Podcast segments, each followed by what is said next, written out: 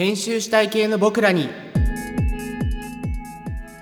編集者ライターの長谷川健人です。この番組は編集者ライターに役立ちそうな情報をもとに仕事や人生をよりよく編集していくヒントを探る番組です。その週に公開された web メディアの記事からピックアップしたり編集者や作家の先輩たちからの教えを拝借したりして考えていきます。第4回目の今回なんですけれども情報という言葉がキーになりそうな予感がしております。それでは早速行ってみましょう。読んでおきたい今週公開の記事。6月21日公開の NHK ニュースウェブより大谷総一文庫が存続の危機にという記事を紹介したいと思います。こちら東京の世田谷にある雑誌専門の、えー、図書館大谷総一文庫なんですがこの図書館がですね昭和を代表する、えー、評論家でジャーナリストの大谷総一さんが所蔵していた約77万冊の雑誌をもとに作られた図書館なんですね。で中には国会図書館にも所蔵されていないすごいレアものの雑誌もあったりするそうででただインターネットの普及とともに利用者が激減しており赤字は年間4000万円を超え数年後には資金が尽きてしまうという危機に陥っているというニュースでした。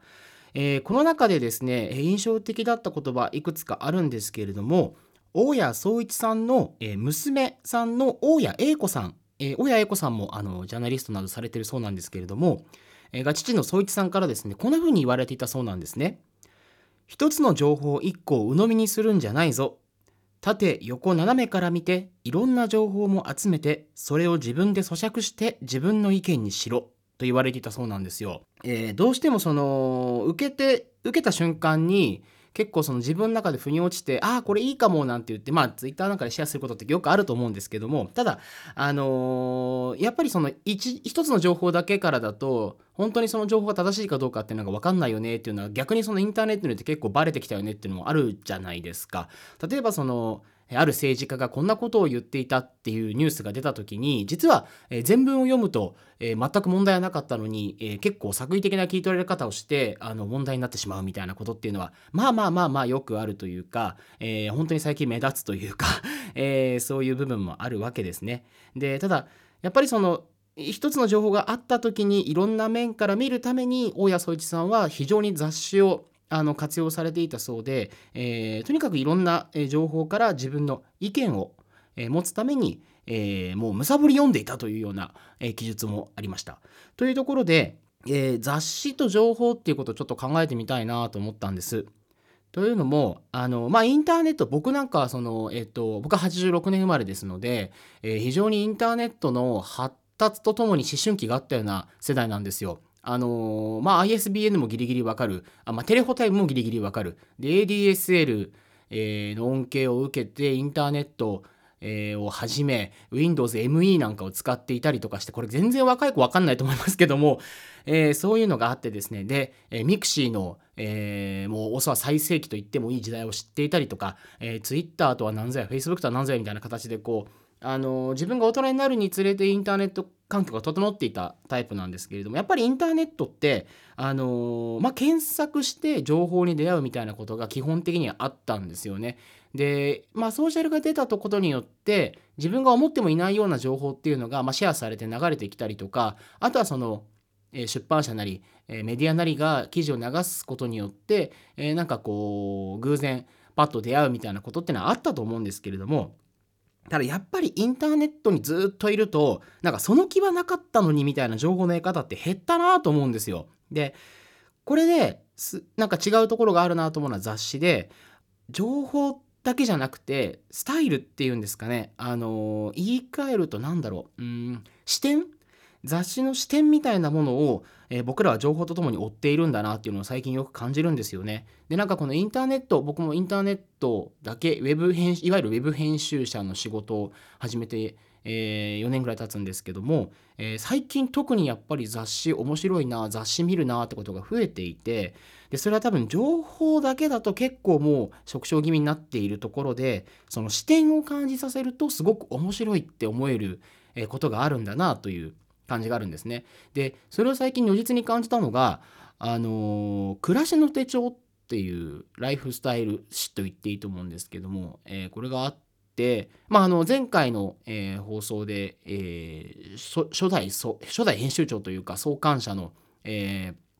花森康さんの言葉を取り上げましたが、あの、彼らが作っていたのがですね確か一番最初が、え、美しい暮らしの手帳っていう名前の雑誌だったんですよ。これが3号ぐらい確か続いて、その後暮らしの手帳という名前に変わるんですけども、あの、ある古道具屋行ったらですね、まあ、バーッと古雑誌が並んでいて、その中にその美しい暮らしの手帳があったんですよね。で本当戦後、多分まだまだ、あのー、みんなしんどい時だったと思うんですけど、そのぐらいの、あのー、時に刊行されたもので、で、これを読んでみたら意外と読めちゃうんですよね。で、文章も、まあ、若干の古めかしさは感じるけれどもいっそ面白いって思える文章が多くてでかつあの書き方も少し古風だなとは思うんですけど逆に丁寧だなと感じる部分もあったりしてであと何より、えー、彼らが全然あのそこからずっと変わらずにあの暮らしの実践者たちの立場から立って、えー、いろんなことを、えー、書いていると。でその後その後にあの暮らしの手帳の看板コーナーになる商品テストなんかも生まれていくんですけれどもえー、そういうのがあったなと。でやっぱ独特のリズムみたいなのがあってすごく心地よいんですよね。でやっぱりあのそういうスタイルなり視点なりを感じさせる、えー、のが、まあ、編集の一つの醍醐味なんだろうなというふうには思うんですね。なので単純にその情報をしゃべるんじゃなくてでもこれってあれですよね。あの例えば友達にあのどっか美味しいご飯ないとか聞かれた時に単純にそのあそこの担々麺はうまいよみたいな話をするのだけでもまあ別に伝わるんですけどなんかそこにこう自分らしい編集がちょっと加わってあの自分がもともとすごい担々麺マニアみたいな立場にいれば彼の言う担々麺の情報はすごいあの価値が出るような感じがするし、えー、もしくはその前後にストーリーがあったりとかあとはそのその場であったことを少し付け加えてなんかあの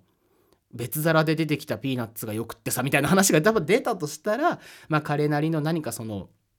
視点が生まれる情報になっていくんだろうなと思うんですよね。で視点を感じさせるウェブメディアっていうのがえー、最近ちょっと僕の中では、えー、注目しているところがあってまあもちろんいくつかあるんですけどやっぱり最近うまいなーって思うのは SILLY ですよね。あのアメーバ、えー、サイバーエージェントがやってるメディアなんですけどあのー、これがですねまああのー、タグラインというか、えー、検索した時のディスクリプションでしたっけ？サブスクリプションか？え？どっちだ？えっとディスクリプションか、えー、に書いてある文章も結構あの、好きなんですけど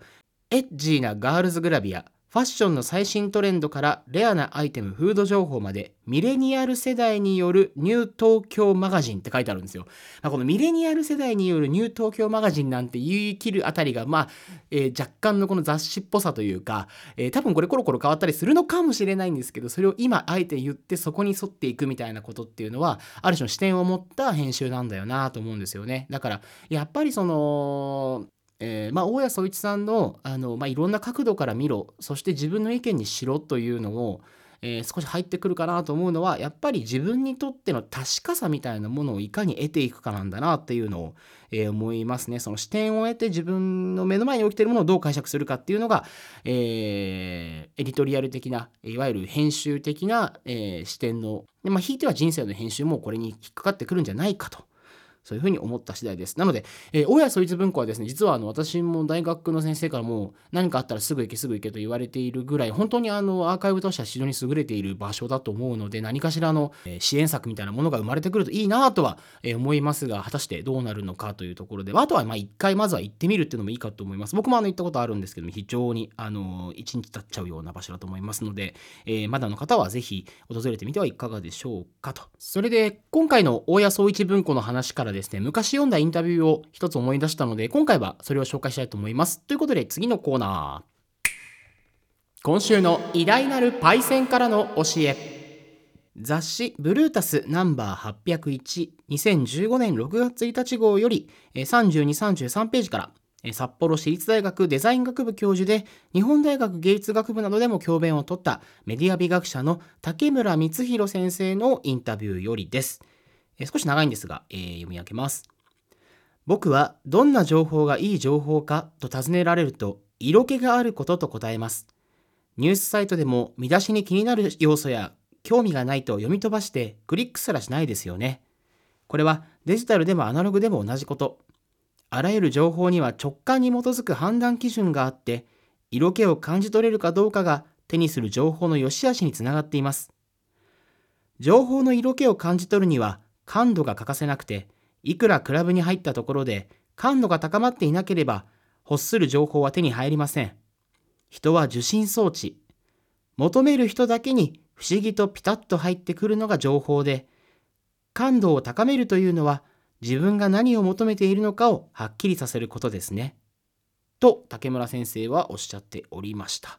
これ竹村先生の言う感度って多分さっきの、あのー、話に出てきた視点にもつながるのかなと思うんですよね。人って見たいものを見たいと思うしあの出会いたいっていう欲求が強いとやっぱりその情報が目に入ってくるようなところってあると思うんですよ。で僕もこのポッドキャストを始めてからあの目に入る情報量が変わっているし情報の種類みたいなのも変わってるなと思うんですよ。でやっぱりエヴァーノートのクリップスもどんどんどんどん増えていくと。ここで紹介するんだっていう目でこっちがこう受信するモードでいるので編集の記事であったりとか書き方の記事であったりとかあるいはメディアの記事であったりっていうのがすごく目に入るようになってきたんですよね。で多分別にそれってこれを始める1ヶ月ぐらい前と今とであの全体のその情報量としていきなりメディアとかそういう記事がバーンって増えたってわけじゃないと思うんですよ。やっぱり僕があのそれをえー、1週間に1回はこうやって紹介するんだっていう気持ちがあるのででしかも、えー、なるべく、えー、皆さんに、え届けたいなと思える情報を、え探すんだという気持ちがあるので、え目に入ってくるんだなって思うんですよね。え竹村先生の言う感度、えあるいは大谷宗一さんの言っている視点、え自分の意見えー、こういったものがあの一つの編集の、えー、大事なポイントになってくる、えー、かつ自分の人生を楽しくしてくれるポイントにもなってくるんだろうなというのが、え今回のまとめという感じでしょうかね。さあ最後にちょっともう一個だけ紹介したい記事があるのでサクッと紹介します。6月22日公開の WiredJP からスマホをゲームボーイに変えるケース、ただし Android のみ。このここの記事なんですけれども、あの記事の内容はさておき、えー、実はこの記事のですね、ついてる動画がですね、まあ、ワイヤードの記者じゃなくて、あのザ・バージっていう記事、えー、アメリカのメディアの記者によるものなんですけど、その彼が、えー、目の前にあるガジェットを持ちながら、パーッと早口で喋ってですね、え、内容を伝えるんですよ。で、これすごいなと思っていて、やっぱり少なくともこのニュースみたいな分野においては、的確に素早く語るっていうのが、えー、書くっていうのと同じかそれ以上に力を持ってるんだな特に、えー、インターネット界はインターネットメディアに関してはそうなんだなというふうに思います。あの文章の書き方っていうものを私たち特にま僕なんかは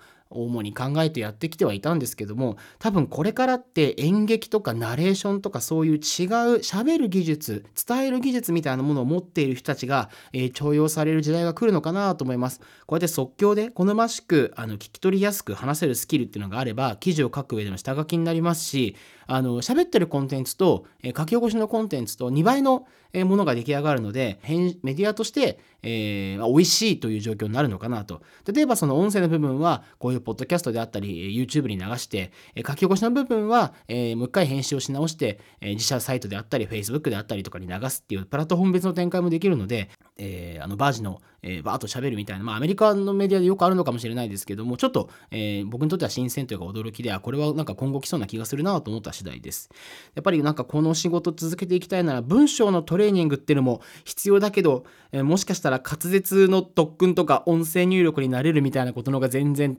えー、冗談じゃなく必要なのかもしれないななんていうことも思ったりしつつ、えー、今回の第4回の編集したい僕らにはここまで。また次回、えー、日曜日あたりにお会いいたしましょう。ここまで聞いてくださってありがとうございました。それでは。